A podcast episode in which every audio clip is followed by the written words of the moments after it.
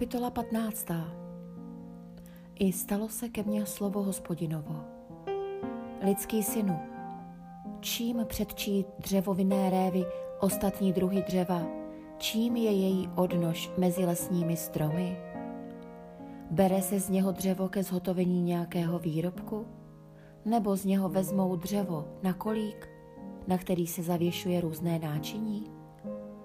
Hle, přikládá se na oheň a ten je pozře.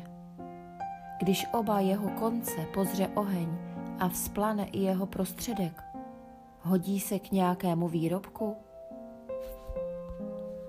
Ani dokud bylo celé, nedal se z něho zhotovit žádný výrobek, což teprve když konce pozřel oheň a celé vzplane. Dá se z něho ještě zhotovit nějaký výrobek? Proto praví panovník hospodin toto. Jako jsem vydal k ohni k pozření dřevovinné révy mezi lesními stromy, tak jsem vydal obyvatele Jeruzaléma. Obrátili jsem proti ním svou tvář. Dostali se z ohně, ale oheň je pozře.